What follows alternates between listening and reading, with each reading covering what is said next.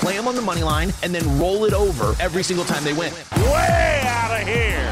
Oh, goodness. The last seven games in which they've come in with rest have all gone under. For three. Got it! Two and a half seconds to go. Plus 115, the price I paid for this, yeah, I like it. Makes the catch at the 10, and he's in for a touchdown. This is Behind the Bets, the podcast. Welcome in the latest Behind the Bets podcast. We are taping this on Tuesday, July 27th. It is NBA draft week, so we wanted to get this draft posted or this podcast posted earlier in the week just to give it a little bit more shelf life. And I know some books take down a lot of props. Draft props are very interesting. We talked about this with the NFL. It is uh, information. So, for example, if you have a five point favorite on a Tuesday, by Wednesday morning, they're not going to be a five point dog unless there's like a major injury or something like that. But you do see this kind of movement with the juice, sometimes with the draft position. We're seeing that uh, with a couple guys already this week in the NBA draft. So, coming up next is Mike Schmitz, does an awesome job for us at ESPN. He is your NBA draft uh, analyst and guru. He's really plugged in. We were lucky enough to have Mel Kiper Jr. before the NFL draft, so we're gonna have Mike here, and Mike's definitely uh, betting savvy. So he'll he'll say over or under on some guys. We're gonna run through the top ten, I would say. The flexibility, there's tiers. Like that's the case in all the draft. Like we know Cunningham's a huge favorite to go one, so we're just gonna run through some of the top picks, then get the next like five through ten. So where could other guys go?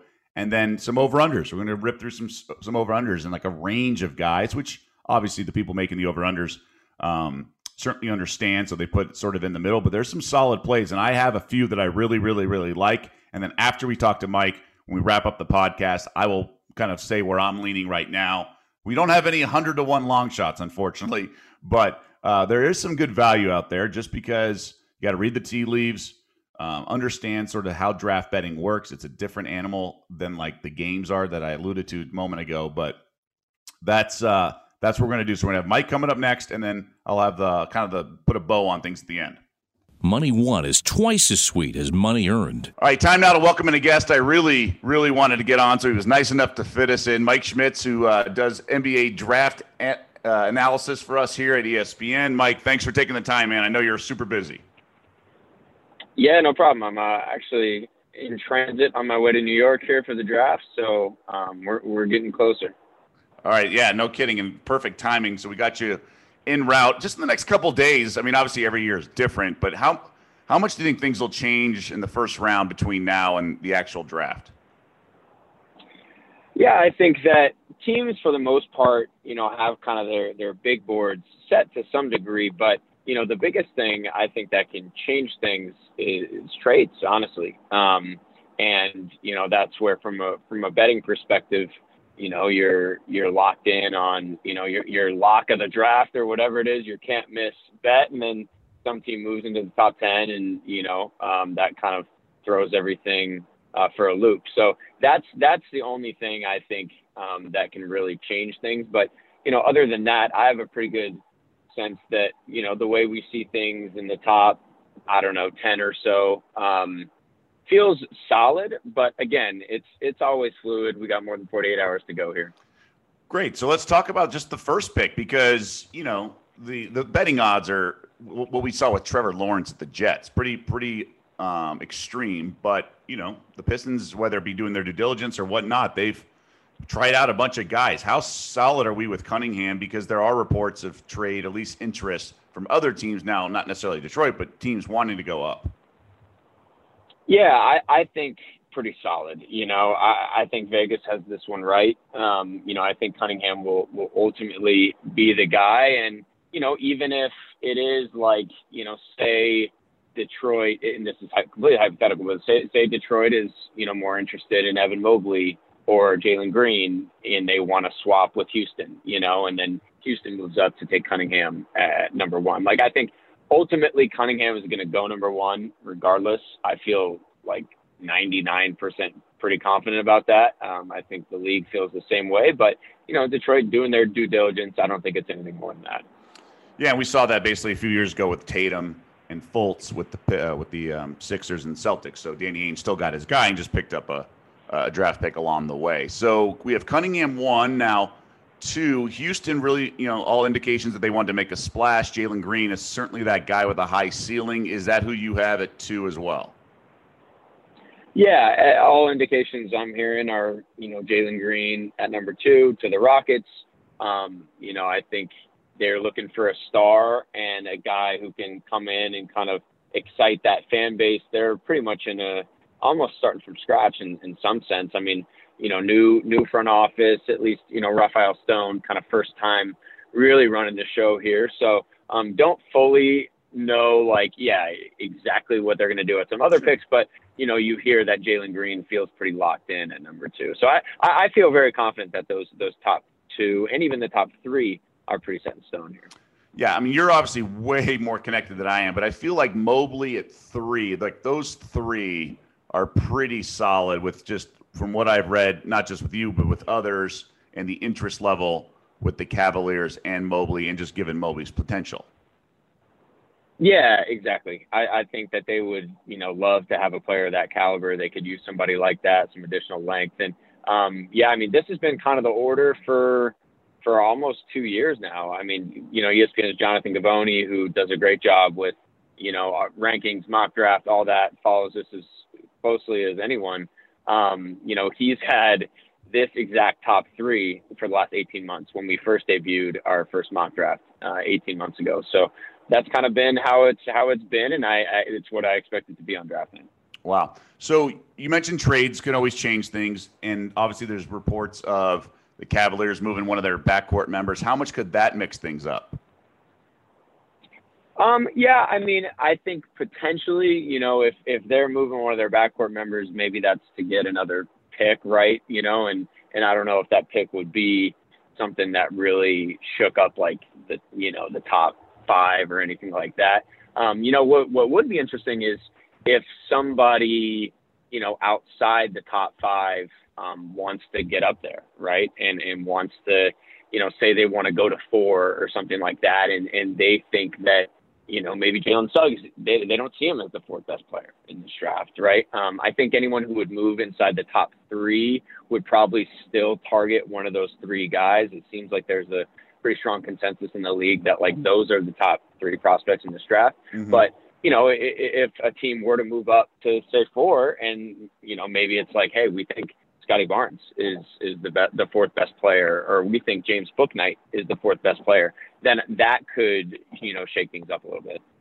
So that's my question: is after Mobley, I feel like there's tiers in every sport and every draft. It, it feel like the, after three, there's like another tier of a few guys where it looks like Suggs is the where the odds indicate, but how, who do you have at four and with what certainty? It sounds like one through three, you're feeling pretty confident, but at four, things could get a little different. Although Suggs is the the, the consensus pick, so to speak. Yeah, I think like from a basketball perspective, there's a little drop off there, like talent wise, and um, but I still I, I think that if Toronto stays at four, I think they take Jalen Suggs. You know, he he fits their culture. He fits. He, he's a tough kid who could play with Fred Van VanVleet. So like, if if they were to stay there, um, I, you know, I think that that would be the pick. And honestly, I think if someone were to move up um, from, you know, where wherever it is, outside the top ten or or what have you, they I, I could see them targeting Jalen Suggs at four anyway, just because you know I, the the thought would be that you could still get if if, if a team moving up really did want to move up for like a Barnes or for a Bouknight, like you probably wouldn't have to move all the way to four to do it, you know. So um, that's why I feel I feel pretty confident about like the top three. I feel 99% sure. Maybe Jalen Suggs at four. I feel 90% sure. Okay, so then five, it gets interesting. It sounds like because Kuminga's in the mix. You mentioned Barnes already. He's a guy that a lot of teams love, just the upside, so to speak. So where would you uh, anticipate five here? Yeah, I think ultimately that'll be Scottie Barnes. Um, you know, he just kind of fits what the Orlando front office has always been about, and that's length and versatility. He's a really high character kid. Um, so, you know, I think if if they if they do stay there, um, then that that would be the pick most likely. Um, again, anything can. You know, I feel probably about as confident with with um, with Scottie Barnes five as as I would Jalen Suggs for. It's just a matter of like again, is is there going to be some movement because the reality is like Orlando, they have two picks, right? And, and that's attractive, you know, to, to different teams having two picks in that top five. So is it a situation where somebody sliding into to five, like maybe they're going up there to get James Bouknight, you know, or maybe they're going up there because they think people are sleeping on Jonathan Kuminga or, or whatever it is. Um, but I, I think that if they stay there, the pick is Scottie Barnes.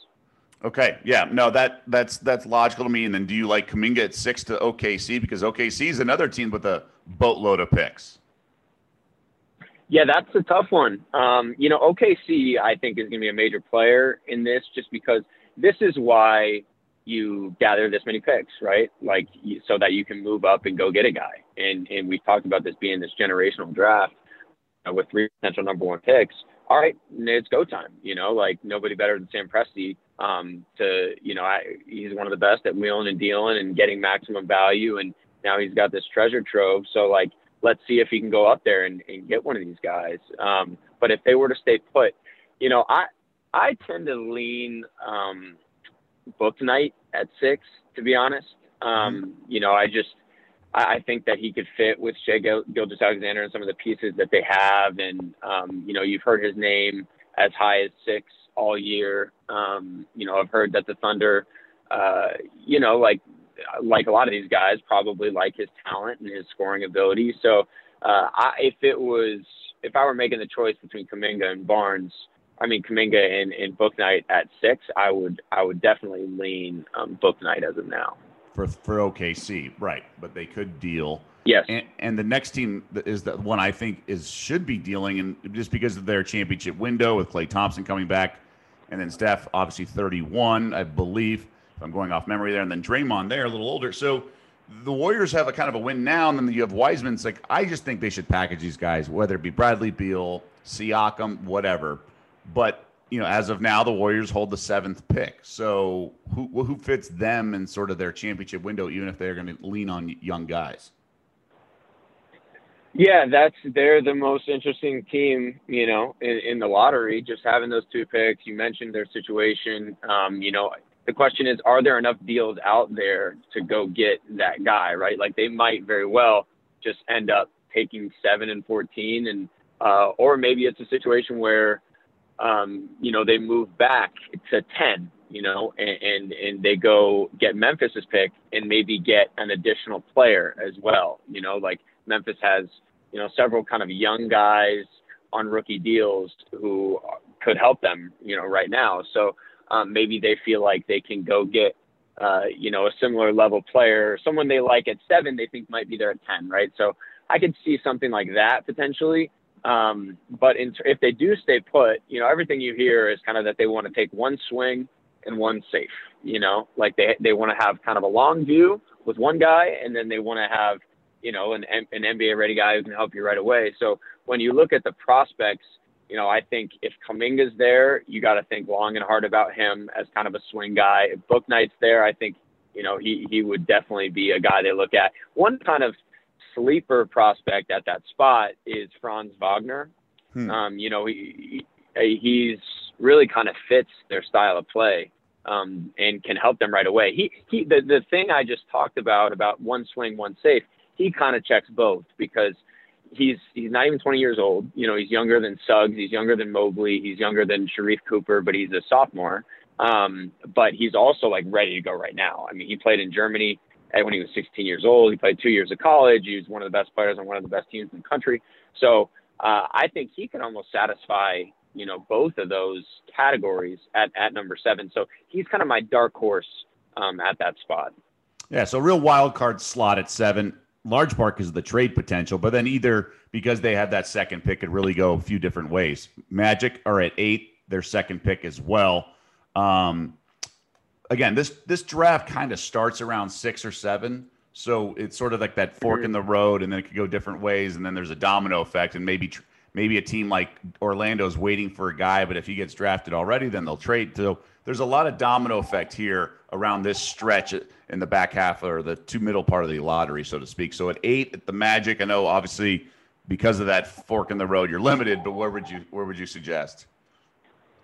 Yeah. Um, well, so if the Magic draft Scottie Barnes, right, then they need someone who can score the ball because the reality is with Scottie Barnes, like he's not a great scorer. He does everything else, but he's not a great scorer. And then you look down their roster, and you know I still come back from injury, both these guys, but Markelle Fultz and Jonathan Isaac, neither of them, you know, and they're franchise cornerstones. Neither of those guys great scorers, you know, and so I think that's kind of what they've needed.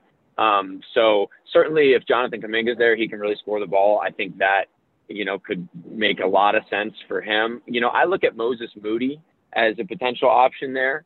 Um, you know, he's a guy they need shooting and they they like length on the perimeter. So you know that's who we have mocked there now. Somebody who could space the floor, doesn't need the ball in his hands, um, and then gives you some you know length and a little bit of versatility. So um, I think he's a guy who who makes a lot of sense. You know, I don't know his his over under, but um, I think his range probably starts at seven, maybe get some looks there, um, and then you know anywhere from like seven to ten feels like that. He, he's he's certainly risen. So that's that's a name that comes to mind. We mentioned Franz Wagner. Um, you know, I think if he's there, he would he would potentially be in play too. Um, so those are two of the names that come to mind at that spot, especially if they take Barnes. Yeah, you mentioned he's a riser. It's certainly a little bit of movement there with Moody.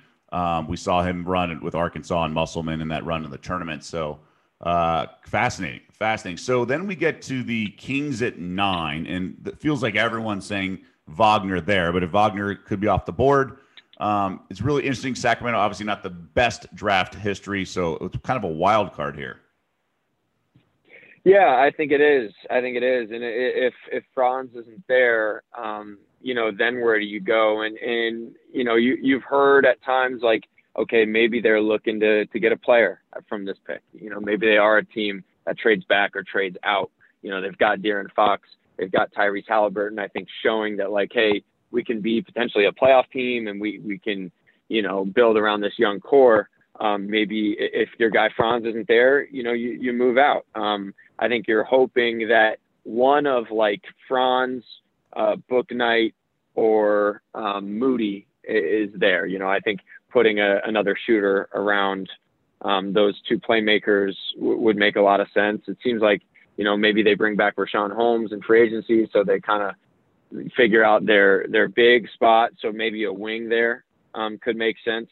So those are some of the names that come to mind. I mean, maybe Corey Kispert. That's maybe where his range begins. Um, but I would I would think Moody uh, and I would think Franz. You know, both guys in play there.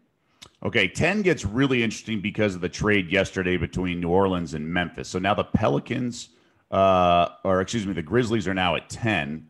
What do you make of who uh, who they may be targeting or why the move up?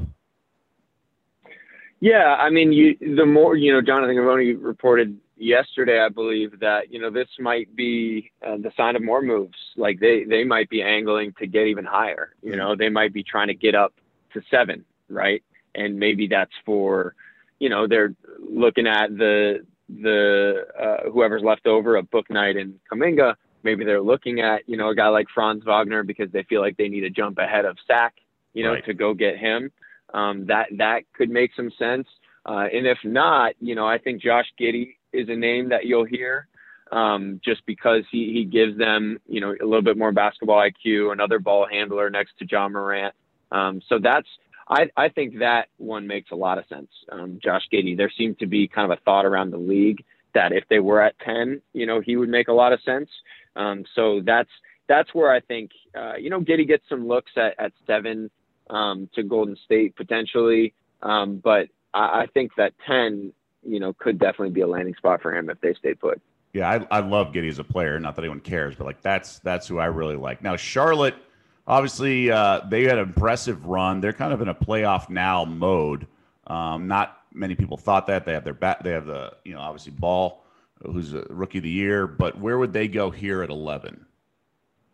Yeah, I think they need to put shooting around him, you know, around LaMelo. I mean, they could use kind of a young big, um, but I don't know. I mean, maybe they just address that, you know, more so in, in free agency. There's, there's, this is where I think Corey Kispert becomes interesting. I think this is kind of where his range starts. You know, if you look at uh, Mitch Kupchak too, he's kind of got a, a track record of taking, you know, a little bit more veteran guys who can who can come in and, and help you right away. You know, he's hit hit on some of those picks in the past. Um, you know, has obviously has a a long-standing track record of success, and so um, I think Kispert is is an interesting one there, just because he's one of the best shooters in the draft. He's very accomplished at Gonzaga. You know, he doesn't. He's great in transition, kind of filling lanes and stepping into threes, and that's how LaMelo likes to play. You know, so um, he he's one that I'm I'm very intrigued by there. I think if Moody's there, yeah, you look at him. I'm not sure he is. You know, you start thinking maybe about Trey Murphy at that spot if we're talking about shooting. Um, you know, Kai Jones maybe like a, outside chance there, just if you're looking to take more of a swing. Um, but I, I feel I would feel like decent, as decent as you can with the 11 pick that you know, guy like Kispert would be in play. Yeah, so Kispert's got an interesting, uh, you know, over under because uh, he's at 13 and a half. So it sounds like under you're pretty solid on because um, you had him maybe as high as nine, but that would be a reach. But in that 11 range and even shooting at 10. Yeah, yeah, exactly. And maybe again, maybe 11 is the start of the range, and, and you know, you get to 12. Um, you know, are the Spurs really looking for that kind of guy? Are the Pacers really looking for that kind of guy? I think Pacers would probably go Davion Mitchell if he's available. Um, you know, the Spurs, we have the big Turkish kid Sengun mocked there. Um, so if it's not 11 for Kispert, you know, I can see why maybe that line is that. But um, just from a basketball perspective, like I think he makes a lot of sense uh, at 11. Okay, and, and I did want to pivot and talk uh, some more over under specific because you mentioned Sengun, um, and there's obviously been an international flavor for for the draft in years, and you know, he's coming out of Besiktas in Turkey, so that's a pro pro league for those not familiar um, with that. And it's kind of like the top tier, if I remember correctly. He's a big man. Where do you see how to his range, so to speak? Yeah, he's he's got an interesting one because, I mean, like I said, Charlotte needs a big, um, and I, you know, I would think they'll go more ready-made with Kispert over him. You know, San Antonio obviously has a history with with international players. When you talk about Tony Parker, Manu Ginobili, you know, you can call Tim Duncan international as well. Um, I, it, it, like just on paper, he seems like their kind of guy, just because he got a great feel for the game. You know, they can use um, kind of a, a young big. Honestly, I mean, Jakob Poeltl they have, but you know, he's maybe more of a backup on a really, really good team. So, you know, maybe they have a lot of perimeter players. Maybe they invest in a guy like this um, you know, as you move down the line, I, I'm not sure that uh, Indiana would do them. You know, they've got a couple bigs there already in line. They just drafted Goga Bitadze as well, another big. Um, you know, then you look at the Warriors, like they probably need a more ready-made guy. You know, at, at 14. Then you look at um, the Wizards. You know, they probably need somebody a little bit more ready to step in, especially if Beal ends up staying there. So he he has a little bit of a wide range. I mean, I think maybe like 12 to 18. You know, that second Thunder pick um, is probably his range. Uh, but certainly, we've had him at 12 for for quite some time. And so, uh, what is what is his over under? So Sengun, I mean, obviously every place is is different. Um, but Caesars William Hill does have him, and he, they have him right uh, at the sort of the low end, 11 and a half. So it sounds like you're on the over. You know, you, mm. you would say over, but it's his yeah, talent yeah, is there. I would say I mean, over. Yeah. Uh, oh, one awesome, guy that awesome player. It's just a risky. It's a risky one. He's coming. You know, a lot of people right. haven't seen him. So. Right. Um, the guy that I think is so interesting is Zaire Williams. Uh, uh, Ziaire Williams, just because of like his upside is right there. Teams love him. He was hurt a little bit at the end of last year. Played on a you know terrible uh, Stanford team. But where would you see his sort of range? Yeah, you you heard him a little bit uh, as high as like 14. Um, you know, I think he's worked out well. That's that's an area where he looks good. I mean, he's he's he's got all the tools to like shine in those that setting just because he's tall, he's athletic, he's got great feet, he can shoot a little bit. Um, so I think you know his range probably starts there, and then I would say maybe 14 to 20. You know, um, mm-hmm. again, those two Oklahoma City picks. I mean, they they have time you know, like he he's the kind of guy. They've had success with highly ranked high school players who maybe fell out of favor a little bit, and then they can wait on. Like they did that with Darius Bazley. You know, like he was once a potential top ten guy, and then you know ends up going twentieth, and and they got some value there. You know, so um, I think somewhere in those teens makes a lot of sense for him, uh, especially because he's he's a long term guy who needs some time. Yeah, I mean that's about where he is. 18 and a half is his over under, so he could go before, and then you know guys slip, and then and like in all sports, like the top ten, obviously more confidence than like the next tier, the middle tier, and then obviously the bottom tier. So there's a lot more forks in the road, so to speak, as the draft goes on longer. Um, yeah, yeah, pretty no obvious, question. right? Yeah. Okay. So there's some guys that are kind of like you know out there, so to speak. So Cam Thomas, I loved him at LSU. His game translates, I think, well to the NBA. It's just about the right fit. Um, he's at like 21 and a half. Any any thoughts there on his range? Yeah, you know, I, I feel like it starts for him at at uh, that now New Orleans pick, just because they need shooting. You know, they need to put around Zion, right? They need guys who can make shots. Um, but you know, you hear different things about uh, you know what he's looked like in workouts and and all that. So I do think you know he's a polarizing guy. He's a tough one to bet, honestly, because yeah. he has you know some fans in front offices, and then some people who are just like, yeah, we're you know we're we're not that interested, you know. So um, that's why I think he he's got a pretty wide range. Like I think again, like I said, maybe starts at 17 and then goes all the way down to like 26 or something like that. You know, like I think Denver, if you see a guy like that uh, who has talent, can make shots, and, and just focus on scoring what he does well, you probably pick him. You know, um, but you know there are some other teams in that range that you know maybe aren't as high on him. So yeah, he's he's one I would almost stay away from just because right. of the uncertainty there. Yeah, that's why I wanted to ask you because he is sort of a wide range, is what I'm reading. Jalen Johnson out of Duke cut his season short. He's 14 and a half. Really fascinating because his talent is there, but sounds like he hasn't really kind of resonated. Yeah, I would take. I, I think he goes later. You know, um, I think he goes later, and which is almost crazy to say, just because uh, you know we had him in the top five at one point, and, and he's a he's a big time talent. It's just it's been a lot of inconsistency. You know, like not even just cutting it short. Like when he played at Duke, some days he was there, some days he was not, you know. And, and so I think teams trying to figure out like how tough is he, and um, but the thing that could throw that for a loop again is like, you know, if if you're if if Golden State's open for business or whatever, and, and you're a team, you know, later in the first, and like you're just enamored with this kid, you think you have the the infrastructure to to build, you know, help him maximize his potential. Maybe you go up to 14 and you pick him. But I think if that doesn't happen, I, I think he probably goes like in the mid mid to late teens. And then some names that are really um, not household names per se, but uh, a guy like Jaden Springer. Uh, what is what's his range in your eyes? Yeah, he's like an internet darling. You know, like he's an analytics darling. You know, people. Some people have had him in the top ten all year, which to me, I I, I never really understood. I, he's a, he's a nice nice player, fine player. Um, but I, I think he's much closer to like the end of the first round than where some people have him. I don't know what is his over under. 22 and a half. Yeah, I, I would take the over. Um, you know, I, I, I, I think that uh, when push comes to shove, like teams are either going to be more intrigued with like the Ziaire Williams type of guys who are, are like these high upside guys, or like the older, you know, uh, Chris Duarte's, Trey Murphy's, um, you know, the Jared Butlers, like those type of guys. Yeah, and I'm not sure like which bucket is he in, right? So um, I could see him going more in like you know the the mid to late 20s than I would uh, in the teens or anything like that. Sharife Cooper's got a similar one, 20 and a half. He's interesting. I, I, I'm shocked it's as low as 20 and a half, but again, I'm not as plugged in as you. Yeah, he's a talent. I mean, he's a big time talent. It's just a matter of, you know, what happens like like New York, right? You know, they're a team that could use uh, a young point guard like if they keep those picks, you know, maybe they think about him at 19. Not that he's going to help, you know, help them make the jump like to an Eastern Conference power next year, um, but he can be someone that you like help groom, you know, for the future. Um, again, OKC, you know, can he play with a guy like Shai?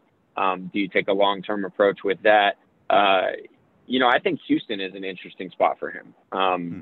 And, you know, like I said, they're kind of starting from scratch. They have the ability to take a couple swings. So I think that's his floor, you know, 23, 24.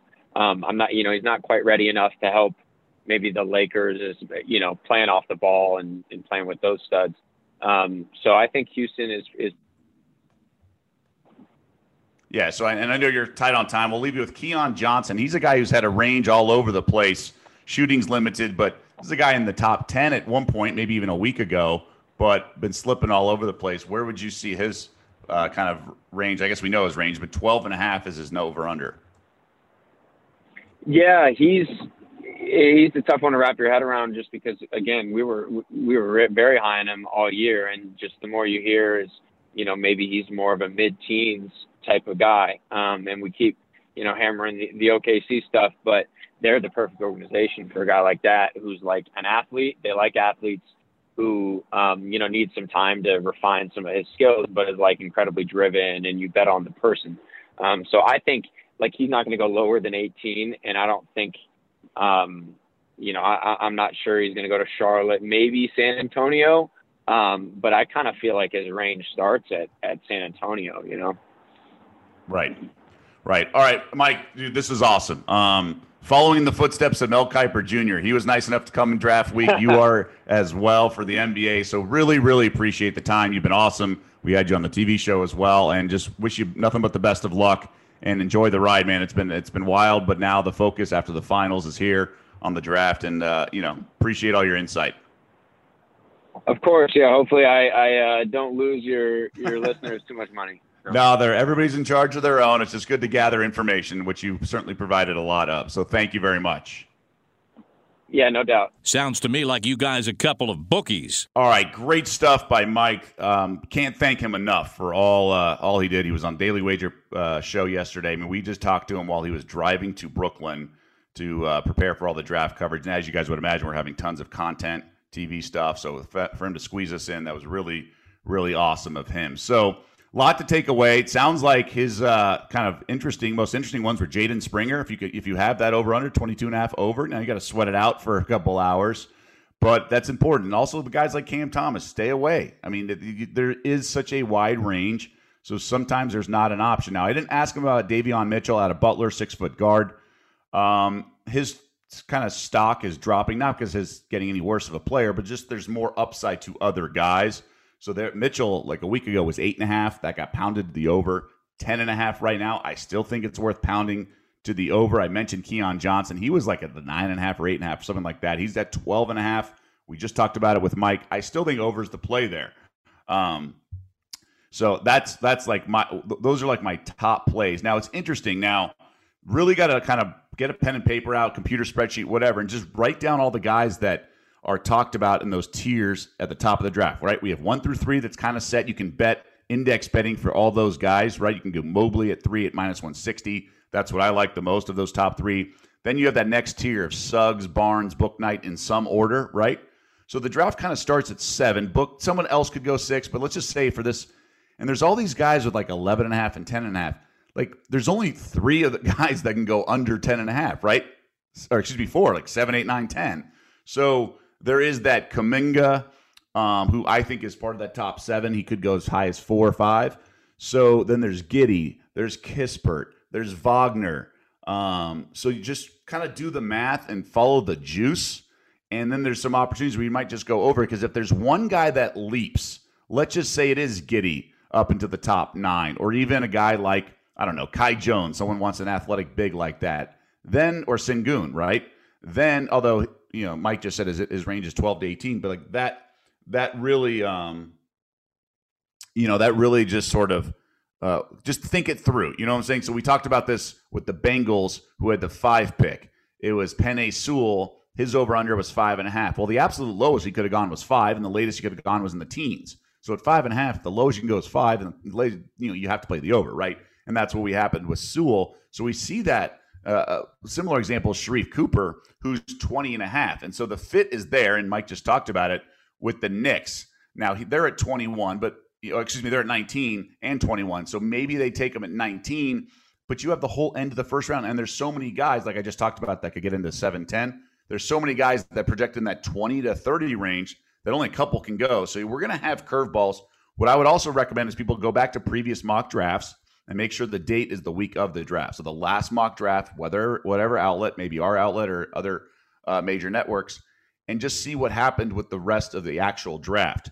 And there's just more movement in the back half than there is the first half, right? Like who's more likely to have you know not project and nail the pick, the top three or the bottom three of the first round? It's pretty obvious, right? So um, as the draft goes on, you have those those wiggle rooms because there's going to be a euro you've never heard of. There's going to be a college guy that's like, oh, that's a big reach. But reaches are much more acceptable in the 20 range than they are in like the five range. So that's why these over unders can get pounded. That's where the opportunity is. And it was great to get Mike's um, insight into like where the range is. And I thought it was great background to offer Kupchak. Remember, track record of veteran guys. I'm like, oh, that's a good point. So Kispert's maybe even more of a pick. Moody if he's available, but he probably won't be available. But Kai Jones, that could be as high as 11 there, maybe 10 uh, if Memphis even moves off that, but they may need shooting. So it's fascinating. And then obviously stay tuned for trades and keep an eye and, and inquire when your book in your state takes down the uh, the the props because some have to do it 24 hours, some don't. So keep that in mind with everything so fluid this week. So that's going to do it for this edition of the Behind the Bets podcast. Thanks to Mike Schmitz. Go check him out. He's on Twitter. He's everywhere. He's awesome. Um, really good feel for the betting, which is actually an indication how far we've come in our little arena of sports betting. And uh, we'll see you back here next week.